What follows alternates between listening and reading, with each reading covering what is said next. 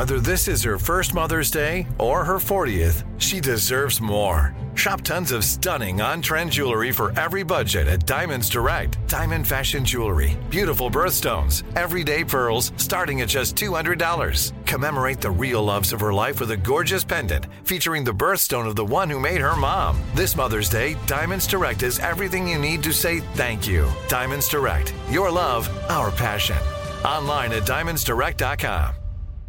Elevate your summer with Osea's best selling body care set. It's everything you need for radiant summer skin on the go. Featuring travel sizes of Osea's clean, vegan, cruelty free, and climate neutral skincare, like their best selling Undaria algae body oil. Right now, you can get the best sellers body care set, a $78 value, 33% off. And use code SUMMER to save an additional 10%. That's an additional 10% off at OseaMalibu.com code SUMMER. Bring a little optimism into your life with The Bright Side, a new kind of daily podcast from Hello Sunshine, hosted by me, Danielle Robay. And me, Simone Boyce. Every weekday, we're bringing you conversations about culture, the latest trends, inspiration, and so much more. I am so excited about this podcast, The Bright Side. You guys are giving people a chance to shine a light on their lives, shine a light on a little advice that they want to share. Listen to The Bright Side on America's number one podcast network, iHeart. Open your free iHeart app and search The Bright Side. Hey guys, ready or not, 2024 is here, and we here at Breaking Points are already thinking of ways we can up our game for this critical election. We rely on our premium subs to expand coverage, upgrade the studio, add staff, give you guys the best independent coverage that is possible. If you like what we're all about, it means the absolute world to have your support. What are you waiting for? Become a premium subscriber today at breakingpoints.com.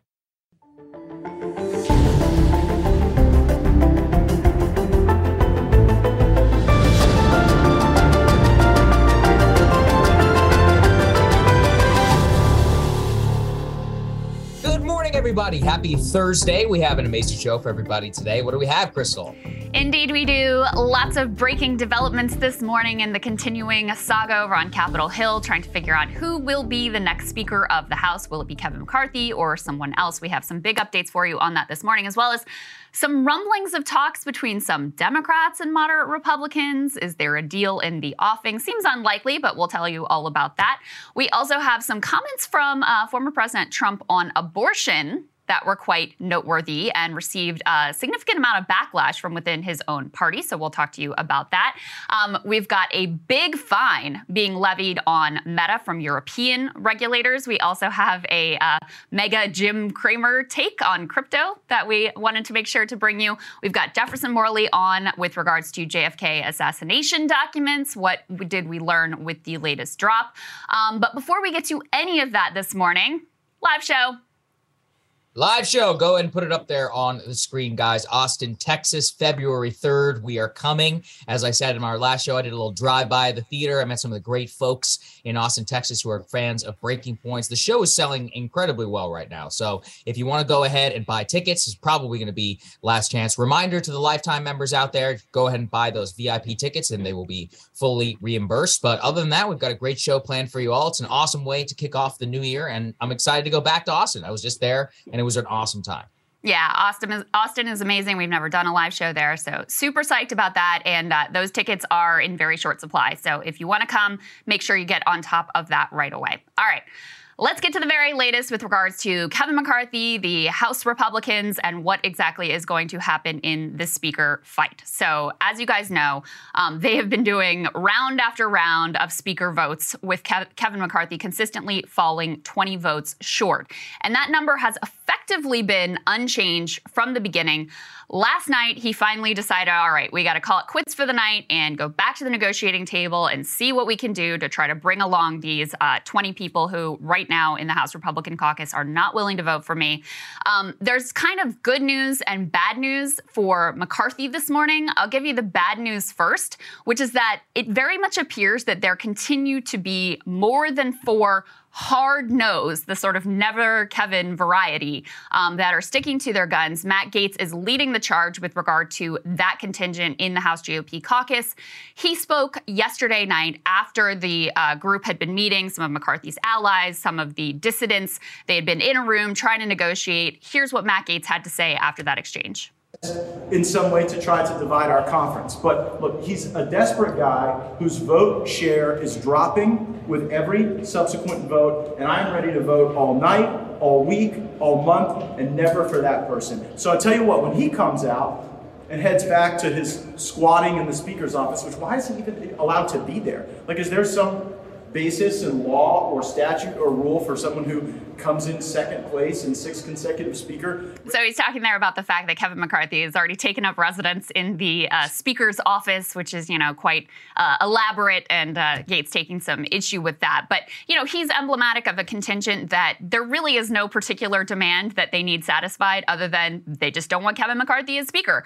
Uh, how many of those are there is an open question, but the reporting right now at least suggests there are more than four. And again, four is that magic number. That's the maximum number that McCarthy can lose and still win the speaker's vote. So that's on the bad side. The good side is that uh, he really wanted last night to get this adjournment so they didn't just continue to go through the night with these failed speaker votes. And part of why this was important is there were starting to be rumors that some of McCarthy's own allies might offer Steve Scalise as an alternative to him. So it was possible he was going to lose even more ground. And the minute you have that sort of crumbling of your own backing, you could see how the whole thing could ultimately fall apart. So he desperately wanted to get this adjournment vote so they could break for the night, so he could go and back into negotiations and try to win over the people that he could.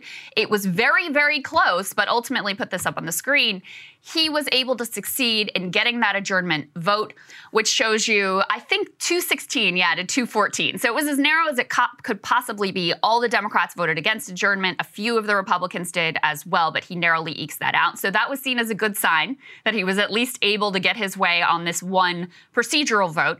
There were a couple other things that seemed kind of positive for him. Uh, the Club for Growth, which had not been backing him, they had an issue with the way his PAC was spending in primaries. They came out after after negotiations and did explicitly back Kevin McCarthy. That was seen as some sign of progress. And you did have some of the holdouts after that meeting where Gaetz was saying Kevin McCarthy's a desperate guy and, you know, he needs to give it up effectively. You did have some of the other holdouts come out of that meeting and say that progress had been made. They didn't say they were ready to vote for him, but even the fact that they were willing to say, like, all right, we made up some ground here, we're going in the right direction, seemed to be somewhat of a hopeful indicator for him at this point, Saagar.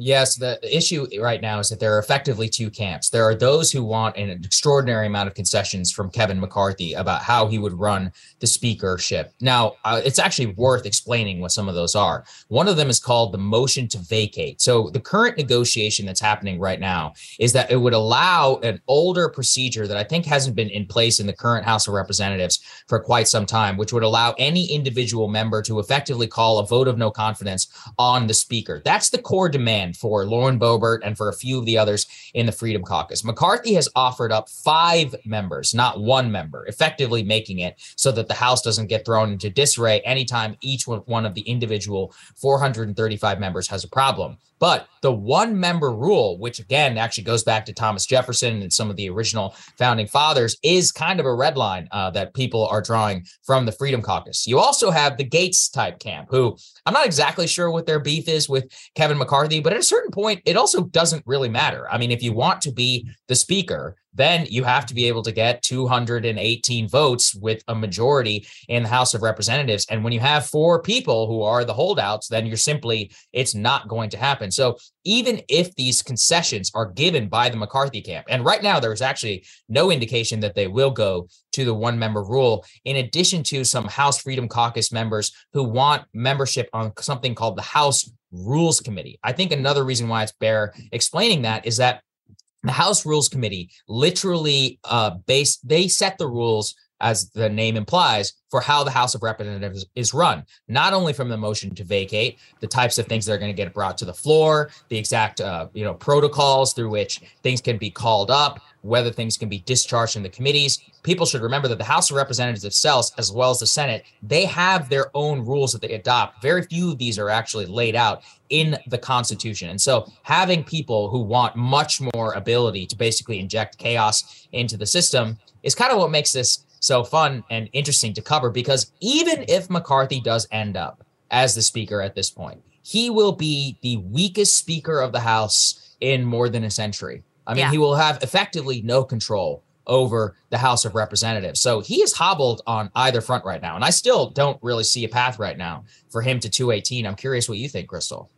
No, I don't. I mean, I try to lay out the, the best news for him. And, you know, these things are incredibly fluid. And how much of Gaetz and Boebert and their contingent, like how much of it is a bluff and they really are just holding out for the most concessions they could possibly get. There's no way to get inside of their minds and really know that. But uh, it appears that there are more than four people who just do not want Kevin McCarthy.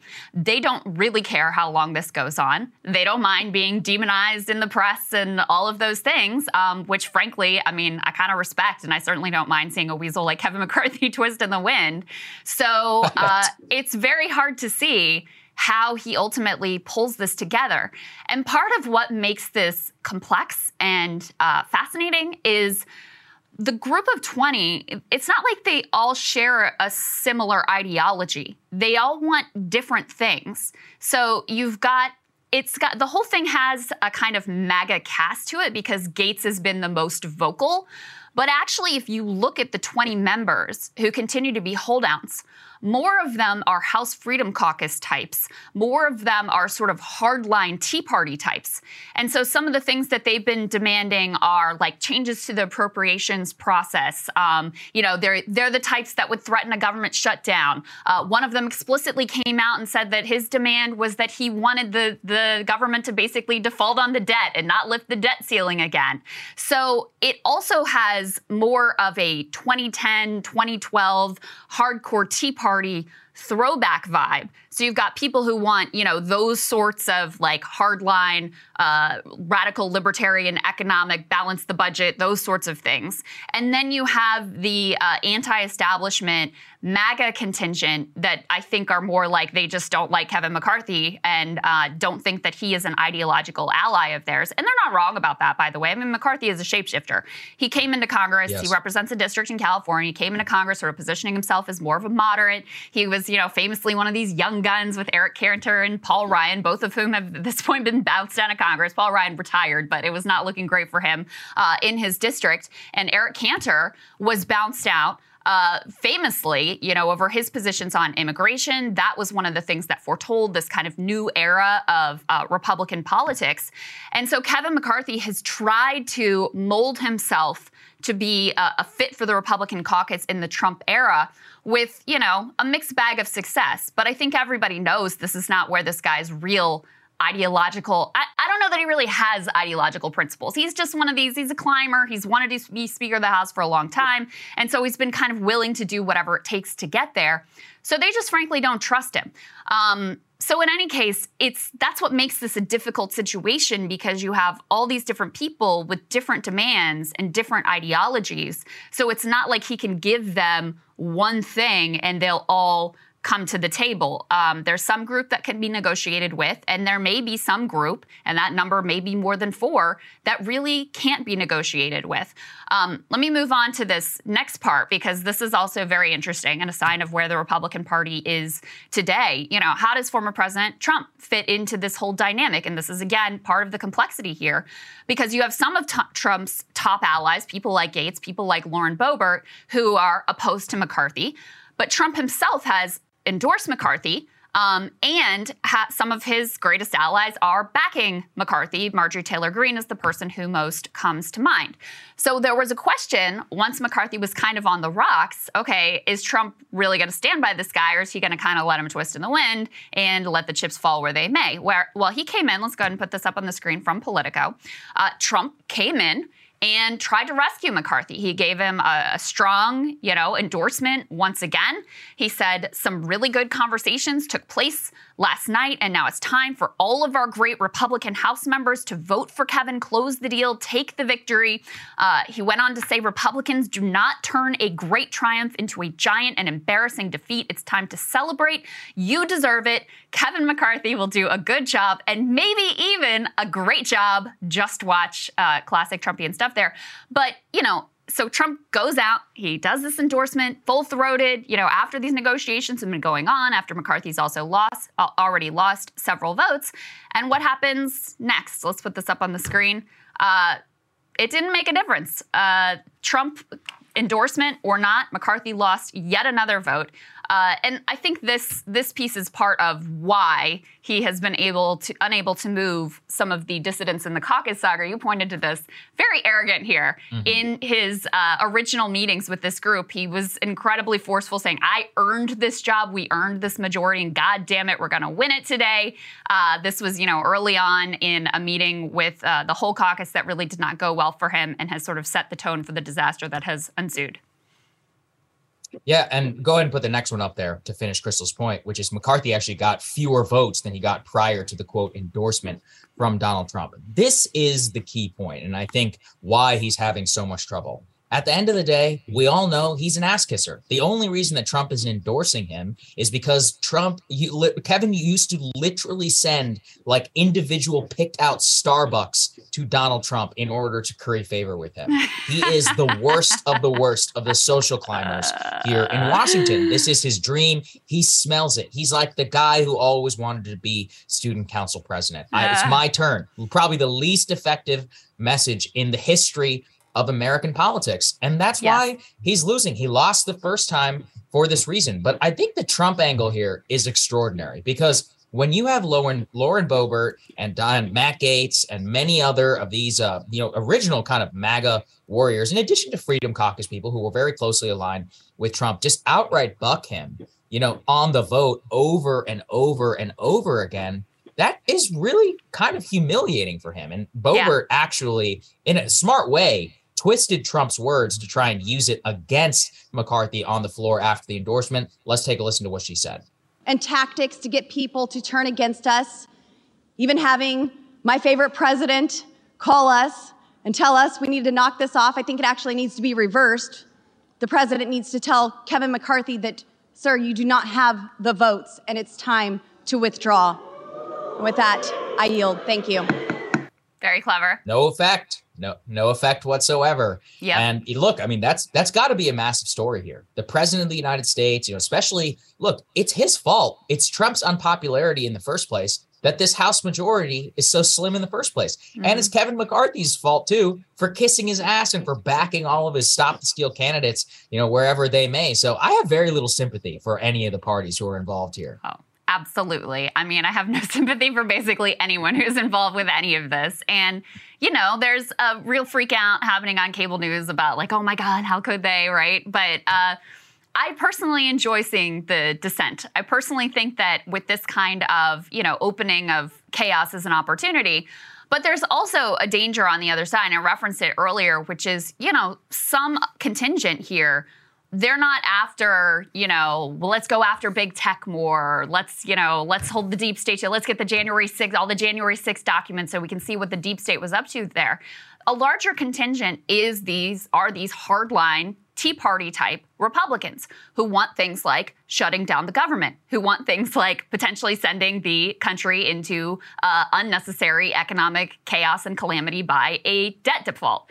And McCarthy, by having such a weak showing here early by you know being forced into taking a lot of concessions and basically having to give this group whatever they want is really setting up some very perilous economic fights that could have a lot of consequences for ordinary Americans down the road, and also are uh, almost certain to be extraordinarily unpopular across the country. Like the country is not impressed with your debt default showdowns. They're not impressed with your government shutdowns.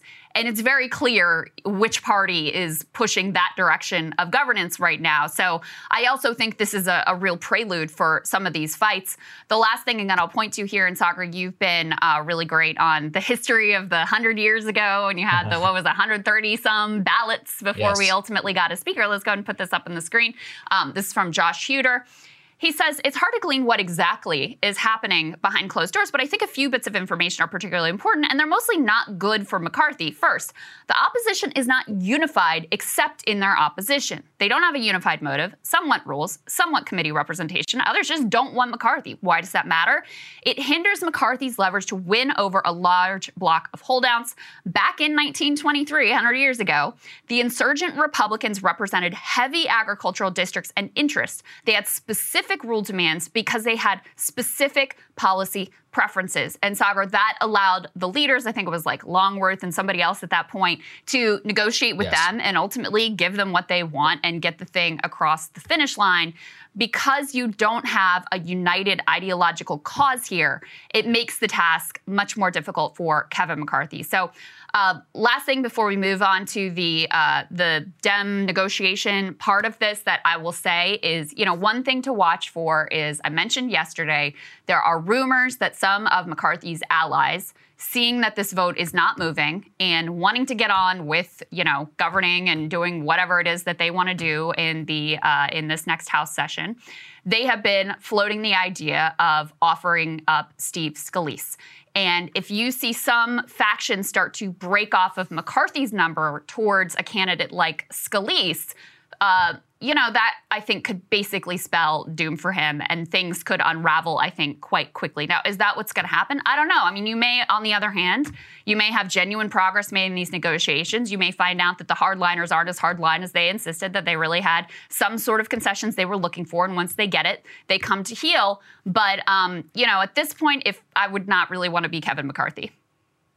No, absolutely not. Uh, it's just very, very hard in order to see how he can become the Speaker of the House. Let's tug a little bit more on that thread, Krystal. Let's move on to the next part here, because this is a potential kind of crazy scenario, which seems very unlikely until, you know, it could only be a matter of hours till it actually comes up. Some Democrats are talking about the possibility of a quote compromise candidate. So let's go ahead and put this one up there on the screen. Ro Khanna was one of the first to say, he said, quote, I would consider the right Republican someone I could trust, like Brian Fitzpatrick, Mike Gallagher, who actually spoke eloquently on the floor, David Joyce, but there needs to be two conditions. One, you cannot have the debt ceiling, the debate, or the shutdown as something that takes the country hostage. Two, there would have to be some agreement on subpoena power, but I'm open to a Republican who could work to put the interests of the American people first first. AOC also sounded kind of a similar vein. Let's go to the next one there. She says that McCarthy would not be a unity candidate, but she was not going to rule out working with Republicans to resolve the speaker battle. And Democrats would need more concessions than things just like committee ratios.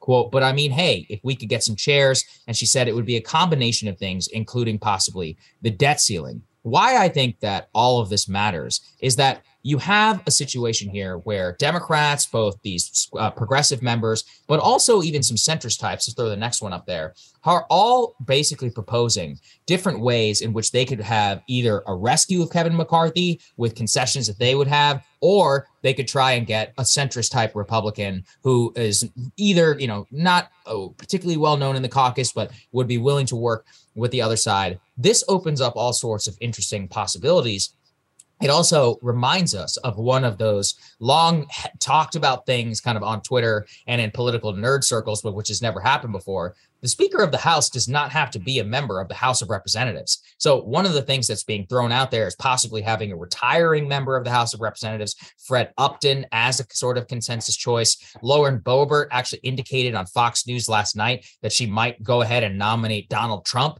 um, in order to be the Speaker of the House. So, that could be the uh, protest candidate for the group of 20 or the group of five or whomever it is uh, that's going to be on the first ballot. This opens up negotiations and putting things in a completely different way that really does bring us back to what we previously talked about that 1855 period of 133 ballots, two months in which the House was not actually able to be sworn in because so many negotiations were happening behind the scenes. And eventually somebody was picked. You know, it all remains to be seen as to what that would look like. But I think that we're only a couple of days away from actually trying to get a very different compromise solution. And this could be kind of the first tip of the iceberg of what that would look like.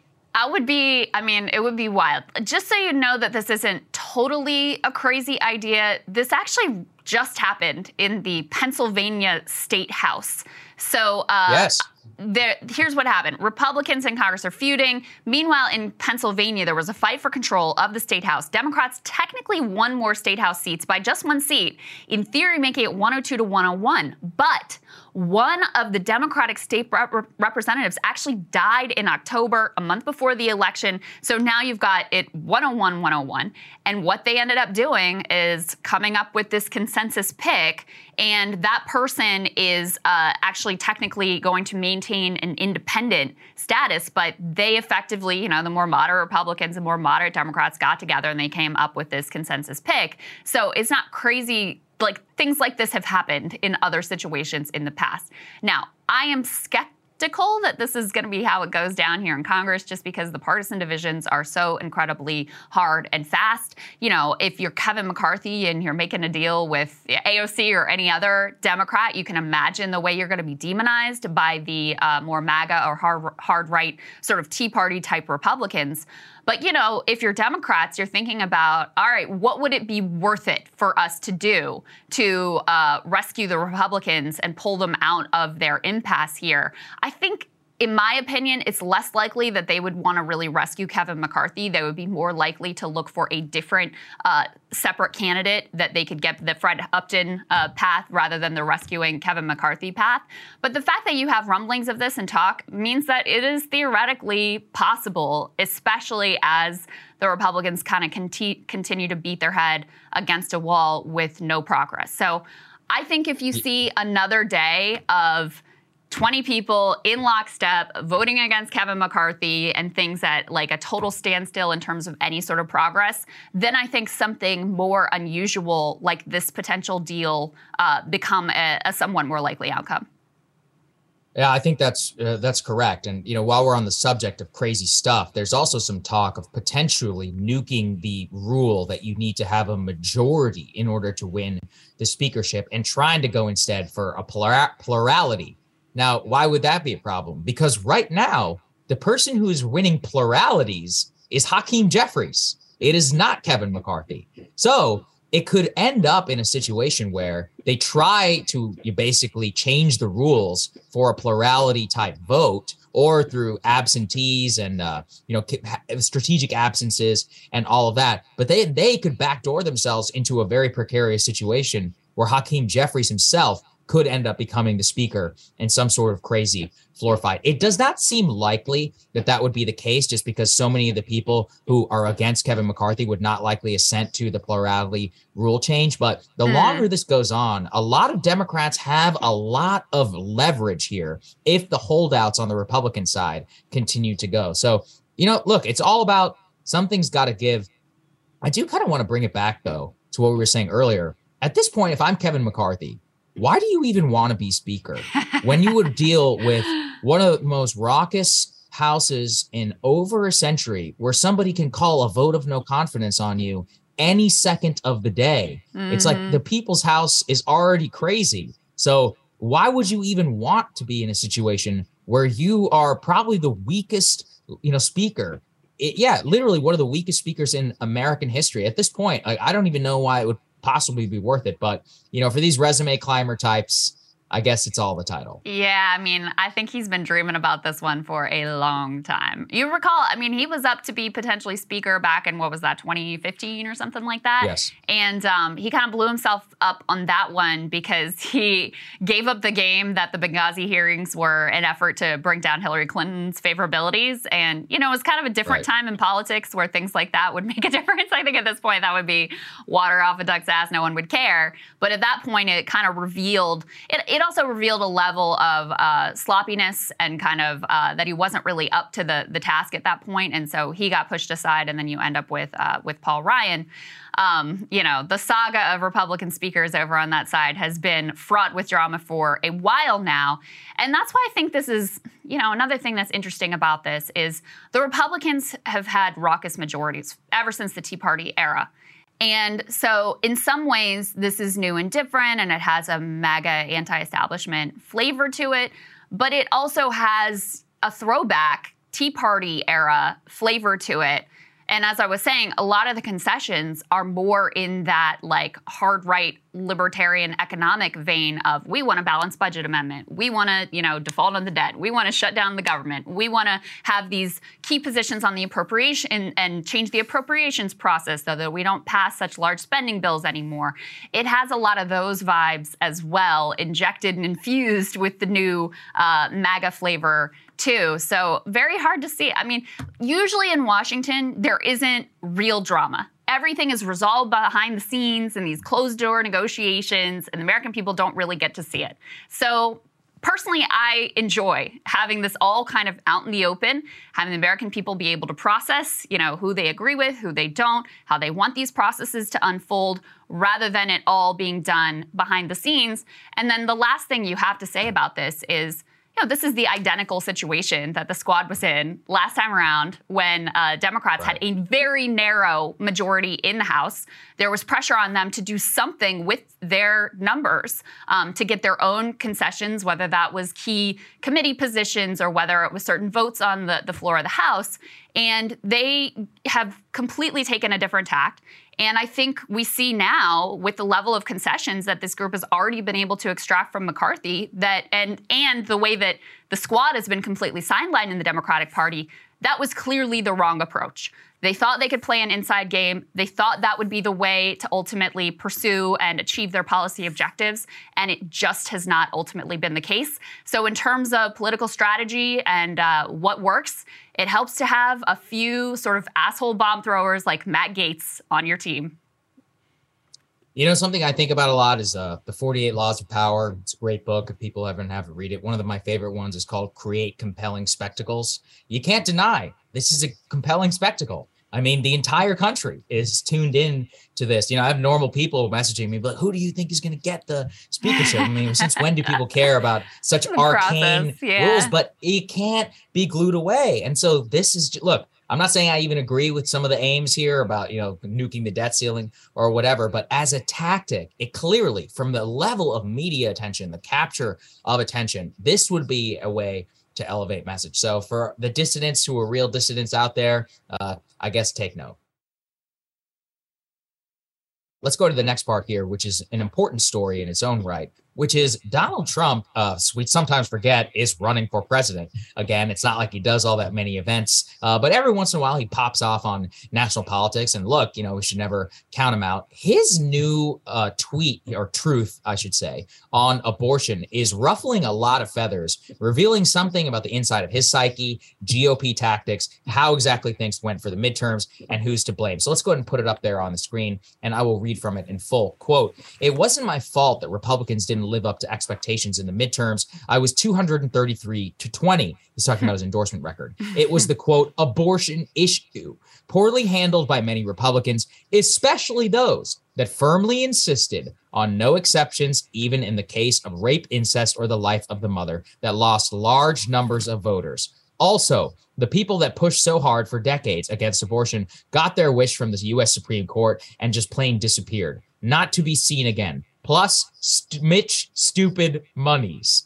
My personal favorite is the Mitch Stupid Monies. There. What does that mean, Sire? I don't know what that means. Uh, it could it could mean a variety of things. It could say that Mitch did not spend enough money in the right areas. Although here we're talking about the midterms, not the Senate races, uh, or the House, not the Senate races necessarily. Look, I think that this is all about blame casting. And it is also a very precarious situation that Trump finds himself in. He, of course, was the most, I guess, pro life champion in modern American history. He appointed the justices that overturned Roe versus Wade. At the same time, Trump look, I'll just say this. I don't think he ever really cared about the abortion issue. He thought he could use it in order to garner votes, and he certainly did. But he, at a core level, also kind of understood just how fundamentally unpopular the abortion ban position is. He is now basically trying to square out an abortion moderate position for the Republican Party, which is definitely more in step with the opinions of the American people, but widely out of step with almost every Republican elected official and specifically the pro life base who have really held them hostage or really just garnered purity tests from them for a long time. The reason I'm really worried or, or I'm really like tracking this uh, is because the pro life groups themselves are now in a very interesting situation where are they going to speak out against somebody who they went to bat for in 2016 and then will it induce other people like Ron DeSantis, Mike Pence and others to garner their support in an upcoming presidential primary. So let's put the next one that is up there on the screen because this is very important. You have it uh, basically a pro-life group that is actually firing back at Trump after having backed him and his policies while he was in the administration for years. So to have that Susan B. Anthony group go back against Trump actually shows you that these are people who went to bat for him in 2016. They really appreciated having Mike Pence on the ballot with Trump. For them to actually come out against him, and now in a potential to primary situation, almost Krystal, it just creates a, a, a dynamic where I think it almost ensures some sort of Mike Pence candidacy, which will bleed some 7% or something of the vote. Mike Pompeo as well, possibly trying to get that. And then, you know, Ron DeSantis. And you're almost recreating a 2016 dynamic. So we have two Yeah. storylines here. Like one is the actual political analysis that I think Trump is fundamentally correct about. Uh, of course, conveniently erases stop the steal as well, uh, Sure. being a major problem. And then the second part is it opens up a major political opportunity for pro-lifers in a Republican primary, not necessarily with the general electorate. Yeah, well, 2016 worked out well for him, didn't it? So uh, Mm-hmm. I personally actually think that this was an intelligent move on his part. Um, yes, the I agree. Republican base is in a different place than most of the country on abortion, but you have, I just looked it up, only 8% of adults say abortion should be against the law in all cases without exception. So Trump is uh, on the correct side with regards to American people. He's also strongly on the correct side with regard to the Republican base. And it does remind me of that like 2015, 2016 dynamic for the first time in a long time where remember Trump would say something that it was supposed to be like, oh, you can't say that if you're running in the Republican Party, and the Iraq War being case in point, but other economic issues as well, like saying we're going to preserve Social Security and Medicare, supposed to be like, you can't say that and win a Republican primary.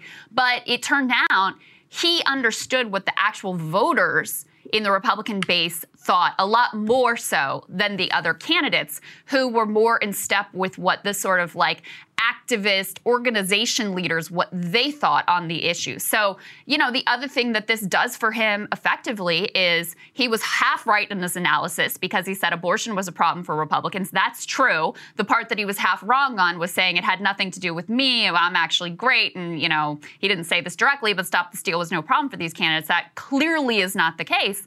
But by setting up this abortion fight, he's on much stronger ground for himself. It kind of causes people to, you know, debate this issue and was this a problem for Republicans and where do people stand on this particular issue and puts him on stronger ground with regards to the primary. So I actually personally think politically it was an intelligent move. I think opening up a lane for a Mike Pence or a like evangelical right candidate to get in, be the hard line. I want the national abortion ban candidate.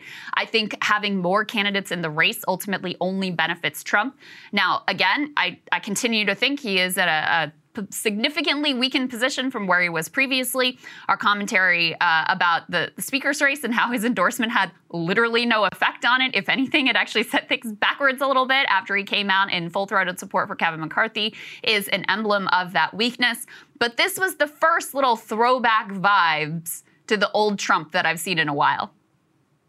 I, I agree, and that's why I was in, I was intrigued to see it happen, and then I was like, oh no, this is going to cause a raucous uh, primary situation, which probably only more guarantees his uh, at least renomination uh, for the GOP party. I mean, it, it is just look. I mean, I think his biggest problem is with stop the steal. Can he actually be disciplined? Because by leaving it out, you know, not only from the tweet, but also, we shouldn't forget he did not mention abortion in his reelection announcement, Mhm. and or I guess his uh, subsequent election announcement, and he did not mention stop the steal. But he has since backtracked on stop the steal. Has been truthing some insane stuff about the vote being stolen. I have not yet seen him do any real public appearance though, where he has mentioned it. That said, he hasn't done a lot of public appearances. So it all comes down to the question of like his own message discipline. Do we get old Trump, who's kind of ideologically all over the place, or do we just get the self-obsessed narcissist? I'm personally always going to bet on the latter,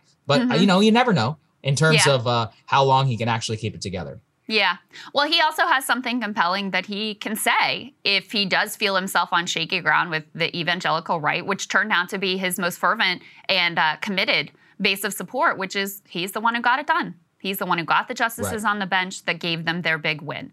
And so, you know, Trump doesn't hold himself to any sort of ideologically consistent position. So when he's in front of those audiences and he feels like he needs to shore up their support, he can tell them what they need to hear while also signaling to others who are, you know, not in the 8% that believe abortion should be uh, illegal in all instances, including, you know, rape, incest, life of the mother, et cetera. Uh, you know, when he's talking to that group, he can sound these sorts of notes and sound a lot more reasonable. So, uh, again, I agree with you. I think his brain is so addled and so obsessed with uh, stop the steal and election conspiracies. And I think he's been in this Mar-a-Lago bubble. And I think he's been in the truth social, like social media ghetto echo chamber for too long. Uh, you could see signs of that already even before he left office. I think that has only hardened more. But this was the first little glimmer of like, oh, yeah, I remember why this guy romped through the uh, 2015 2016 Republican primaries. Yeah, smart point. Uh, all right, so we've got a lot actually of news coming out of the tech sector, um, which you know they've been there have been tons of layoffs, and now the very latest. Let's go ahead and put this up on the screen. Is that Meta is facing a um, large fine in the EU? Uh, this New York Times article says Meta's ad practices were ruled illegal under EU law. So that decision includes a fine of 390 million euros. That's about 414 million dollars, and it has the potential to require Meta to make some really costly changes to their advertising-based business in the European Union. That's one of its largest markets. So the EU passed this regulation with regards to data privacy, giving users more control over how their data can be used, what can be collected, who it can be sent to. And these regulators uh, basically looked at Meta's policy and said, you are not giving users the power and the control that this law uh, dictates you must give. Now, why does this matter? Ultimately, it's, you know, the fine is a hefty amount of money, but they could they could stomach that. The problem is that it really cuts to the core of their advertising business. I mean, huge percentage of both Facebook and Instagram revenue comes from the ability to serve people these personalized ads based on farming all of their data. So if you are now saying you can't really do that anymore, you have to give users a clear way to opt out of having this data collected and sold to third party providers and used for this ad program, that could take a significant chunk out of their revenue and their profitability. So Meta has three months to outline how they're going to comply with this ruling. The decision doesn't specify specifically what they have to do, but again, it could result in Meta allowing users to choose whether they want their data used for such targeted promotions. And if a large number say no, that would cut off one of the most valuable parts of Meta's business. Um, we have some numbers here. The, those practices helped Meta generate $118 billion in revenue in 2021. So, number one, you know, this is this is a real business issue for them. Number two, EU regulators have come under a lot of fire for, you know, they they have this this rule, this law, this regulation in place, but they haven't really enforced it. This is one of the first big examples where they're actually cracking down and, you know, it we should have we don't have anything like this in the US that gives uh, customers and users here a similar level of control over their data and I think it would really be a benefit here as well.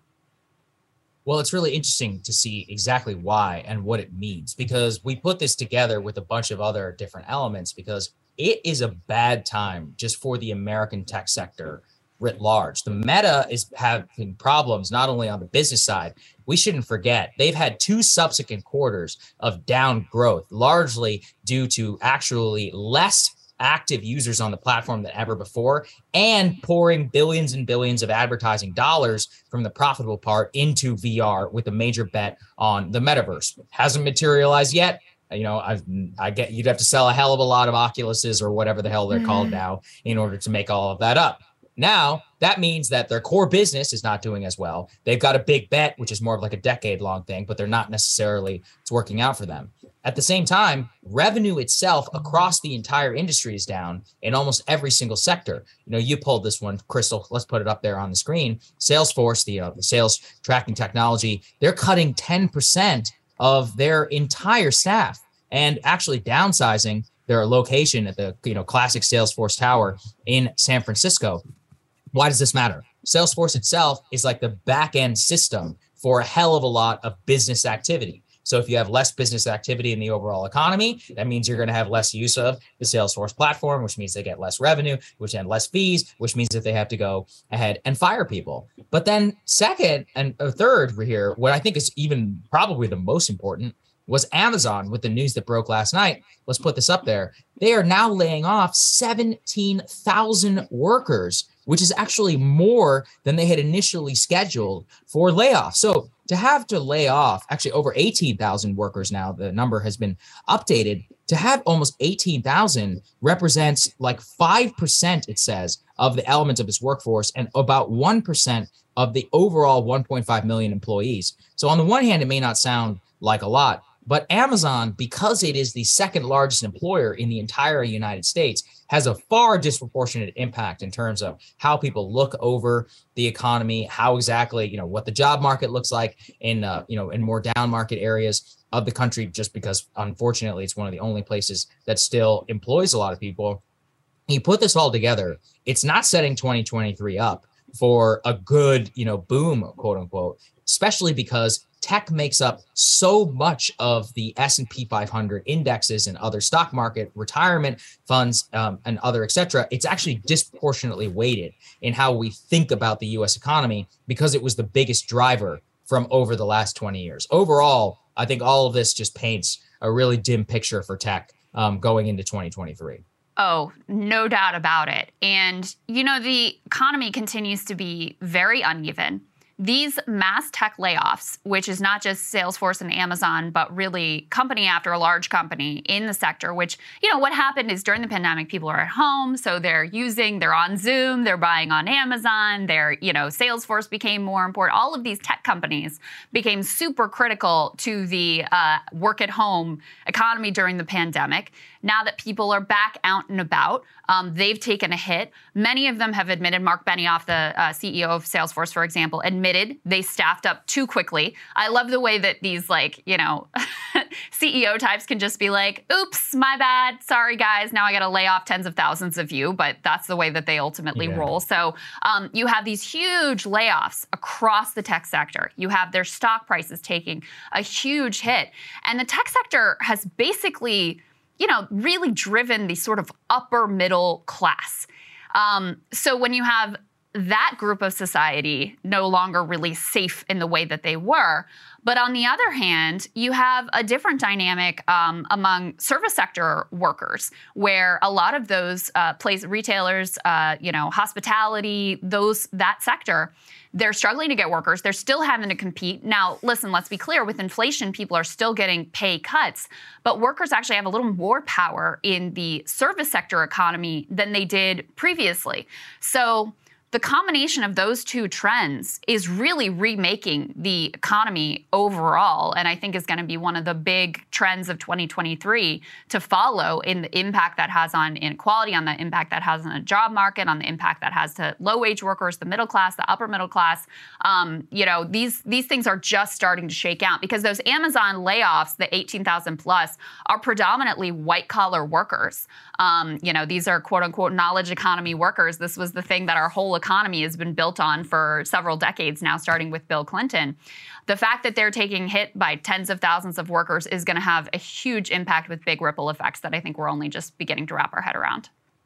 Oh yeah, absolutely. I mean, there's just no way to, to, We just have to consider like how much tech has basically dominated the U.S. economy since what the '90s, or yeah. really with the dot com bubble and onward, and then think about what, especially with zero interest rates going away, what that entire industry looks like. So you know, look, it'll be an interesting year. Uh, I've I've learned not to make any predictions. Uh, yeah. Let's just leave it at that. Bottom line, maybe okay. don't learn to code. Right. Yeah. Maybe don't, or maybe do. maybe don't learn uh, to code. you know, it could pay off. Could pay off in the future. Let's move to the uh, final one, our fun segment uh, here of the day. We just had to cover it. Anytime Jim Cramer opens his mouth with a prediction, uh, it's usually wrong, although maybe it's right. Here's what he's now saying on crypto. It's not too late to sell losers right now. That's my motto for the first part of 2023 because I fear it will be too late if you wait until the second half. First on the list of it's not too late to sell is crypto. Anything crypto. Hardly a day goes by where we don't get more horrific headlines from crypto world. We all know about the travails of Sam Bankman-Fried, but there's constant wars among former colleagues all over the place in this industry. I know this sounds like inside baseball, but these internecine wars among major players are classic signs of a financial world that's actually falling apart. Falling apart. Sell all your crypto from Jim Cramer. Although so this is the issue. Usually that means you should just buy everything. Right. Uh, on the opposite of what he said. Uh, look, I mean, you know, the Cramer ETF, as I understand it, in terms of betting on things that he said not, uh, not to betting against everything of his predictions, apparently has done quite well. Uh, I think let's put it more in the context of there's now an institutional turn on Wall Street against crypto. I think that's probably a fair way to look at it, which is that you had J.P. Morgan and you know CEO Jamie Dimon against crypto, but then kind of co-opting a little bit of crypto during the boom. So many of the other Wall Street CEOs and others. Cramer is kind of the mouthpiece of like the most brain dead establishment take on Wall Street. So for him to now be saying this especially in the context of SBF and Bitcoin, you know, lack of performance over the last year, and not even just that, really just more of the co- collapse of the NFT market itself, and even trouble, you know, for Coinbase, the company, which actually broke last night. Let's put it up there on the screen. They have to go ahead and pay a massive settlement for violating uh, money laundering provisions with New York regulators. This isn't to say that they themselves had been doing money laundering, but the problem was that they had not proper uh, institutions in place inside of their company to make sure that they weren't allowing potential criminal activity on the platform, subject really to the same regulations that any US based bank um, is going to have to pay. But I mean, $100 million definitely hurts, especially when their stock has already been going down pretty precipitously after all of the stuff that's going on with SBF. I can't think of a single major crypto exchange or really crypto bank out there, as my friends at the Bankless podcast like to talk about them. I can't think of a single one of them which is doing well in business right now, which reflects, I think, Jim Cramer's comments. Yeah, I think your point is the correct one, which is that the business press has a lot of egg on their face over the way that they failed to do any due diligence, not just on SBF and FTX, but on any of these companies and how legit. I mean, they just took their word for it on everything. There was no real sort of transparency. Many of them didn't have any like boards to be accountable, nothing. And they just took their word for it. Um, they, you know, helped to uh, sheep herd a lot of uh, casual investors who didn't really know and just sort of trusted the word, God forbid, of people like Jim Cramer and others of what they should be get putting investing their money into. And so I think now there is an effort to, you know, to come to what I believe is the correct position of like, you know what, this stuff is really not safe, especially not now. So I guess better late than never. Yeah, uh, it's funny nonetheless. So take it uh, with what you will for Jim Cramer's prediction. Uh, what exactly it all means, I guess we'll all find out. Some people are telling me that Bitcoin's going to a million. I'm like, you know, I'm just gonna say I don't think that's gonna happen uh, this this year. This year uh, Oh, for this one okay. in terms of the hype bros that are out there. Yeah, Uh, well, let me put know, the caveat out there. Look, you never know. I, I'm I'm not afraid of being accused of, of FUD here. Uh, Bitcoin is not going to a million this year. Mark my words. All right, Krystal, what are you taking a look at? Well, Congressman elect Santos, if that is indeed his real name, arrived in Washington this week. The man who lied about everything from his job to his school to his race to the way his own mother died was mostly shunned by his new colleagues sitting there in sullen silence as the whole Kevin McCarthy drama unfolded. In his successful congressional bid, Santos claimed that he himself was the American dream. Now, at present, that actually might be a little closer to the truth than we'd really like to admit. He appears to have told everyone he encountered the lies that they wanted to hear. To GOP elites, he was a wealthy Wall Street type. To Republican Jewish coalition, he was a proud Jewish American and the grandson of Holocaust survivors. To his moderate to liberal Long Island electorate, he was a gay minority trailblazer. Lord knows what he told the donors who very likely funneled illegal millions to him to float his campaign in a new Potemkin village of luxury living. In the end, only one fact really mattered. He's a con man an archetype which is indeed as American as apple pie. And at a time when the American dream of stable middle class prosperity has never been more fraudulent, it's only fitting that the man who described himself as the American dream personified also turned out to be a complete fraud. So, how is it? That in an age of social media investigations and massive, well funded opposition research, that this dude was able to pull off this con. Well, we shouldn't really be surprised.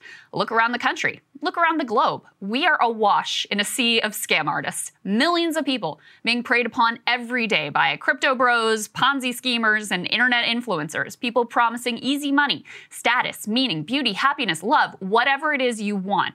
Is it really so shocking that the voters of the 3rd Congressional District of New York would be any different?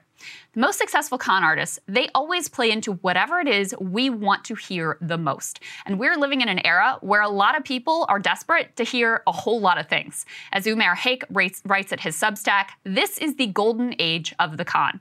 With people's bank accounts increasingly crunched at the same time that supposed lifestyles of ease and abundance have never been put on more prominent display, everyone's out there looking for a side hustle, a way to make it. And the traditional paths to basic prosperity and stability have been barred shut.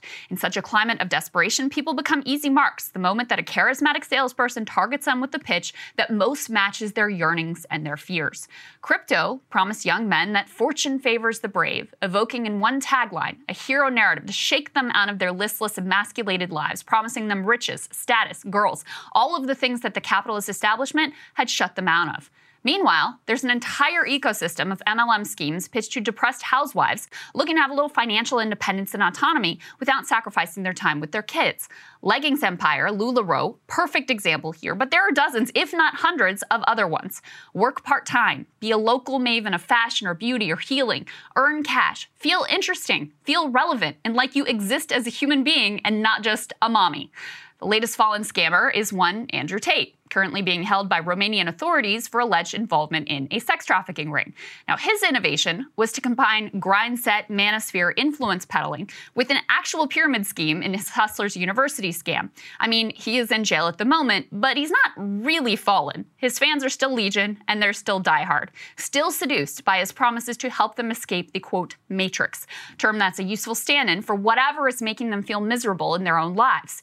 Even though in reality, Tate is actually just offering them a juice up version of the world that already exists. Whoa, you aspire to luxury goods exactly like the corporate world wants you to? How rebellious.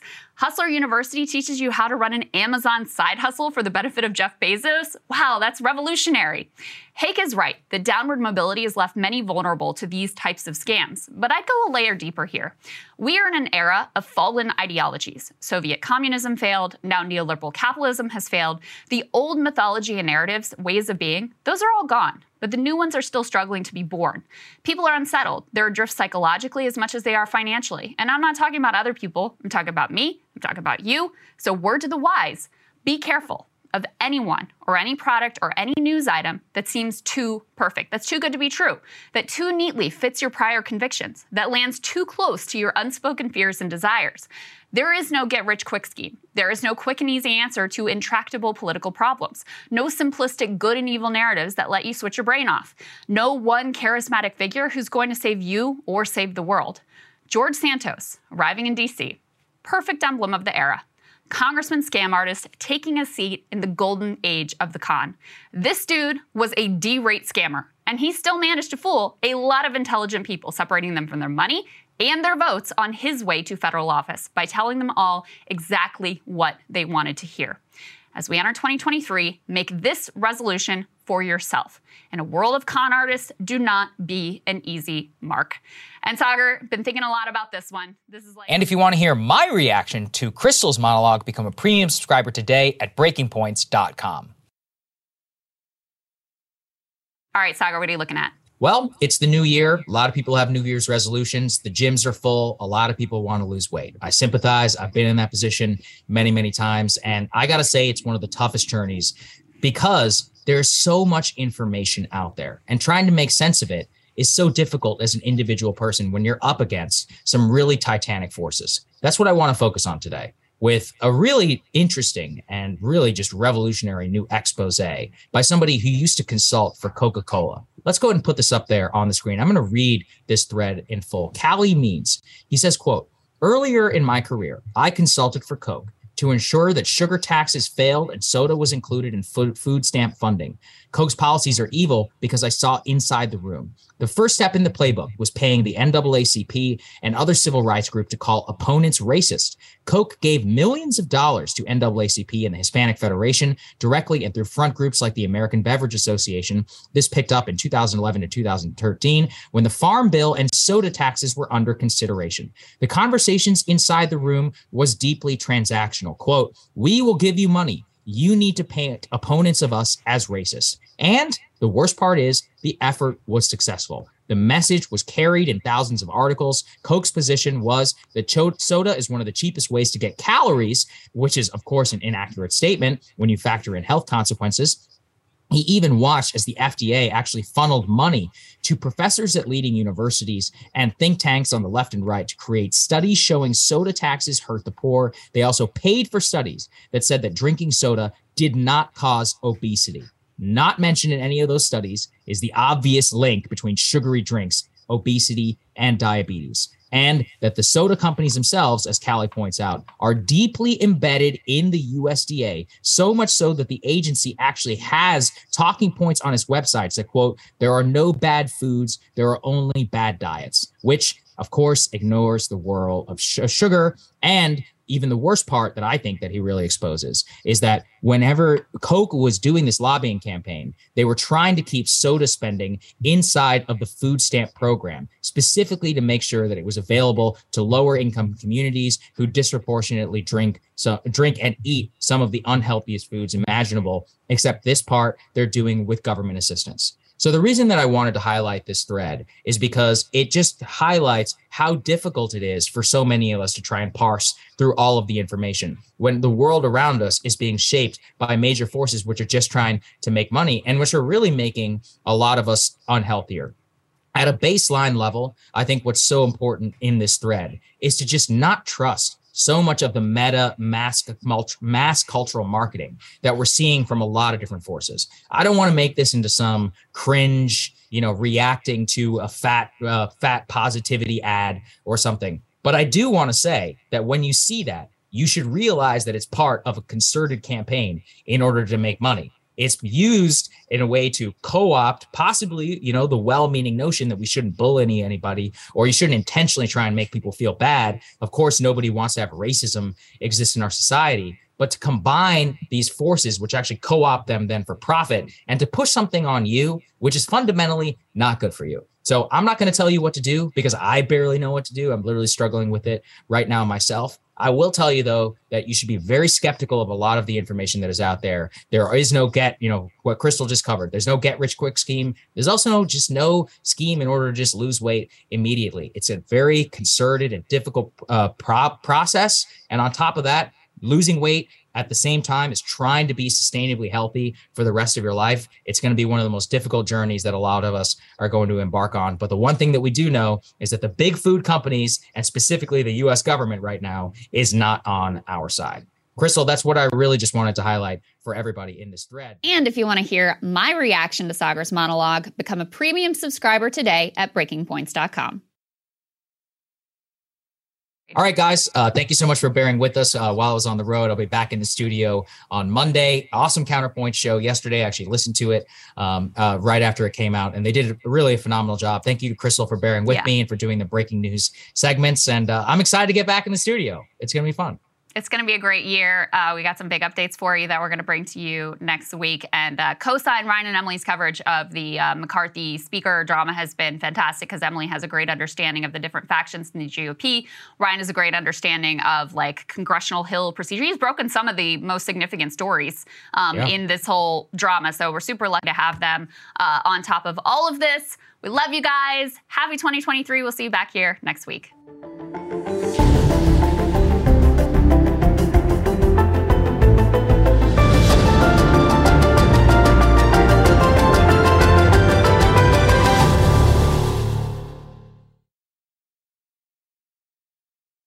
Bring a little optimism into your life with The Bright Side, a new kind of daily podcast from Hello Sunshine, hosted by me, Danielle Robay, and me, Simone Boyce. Every weekday, we're bringing you conversations about culture, the latest trends, inspiration, and so much more. I am so excited about this podcast, The Bright Side. You guys are giving people a chance to shine a light on their lives, shine a light on a little advice that they want to share. Listen to The Bright Side on America's number one podcast network, iHeart. Open your free iHeart app and search The Bright Side. I am the ferryman.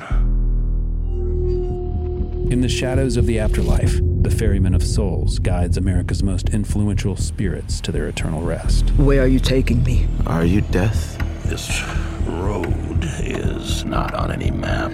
How much for a ticket? All I ask for in payment is a tale. I don't know who got to Kennedy first. And the devastation those first bombs caused. I've never been to hell, but I know intimately the hymns of the damned. Binge this season of The Passage now. Listen on the iHeartRadio app, Apple Podcasts, or wherever you listen to podcasts.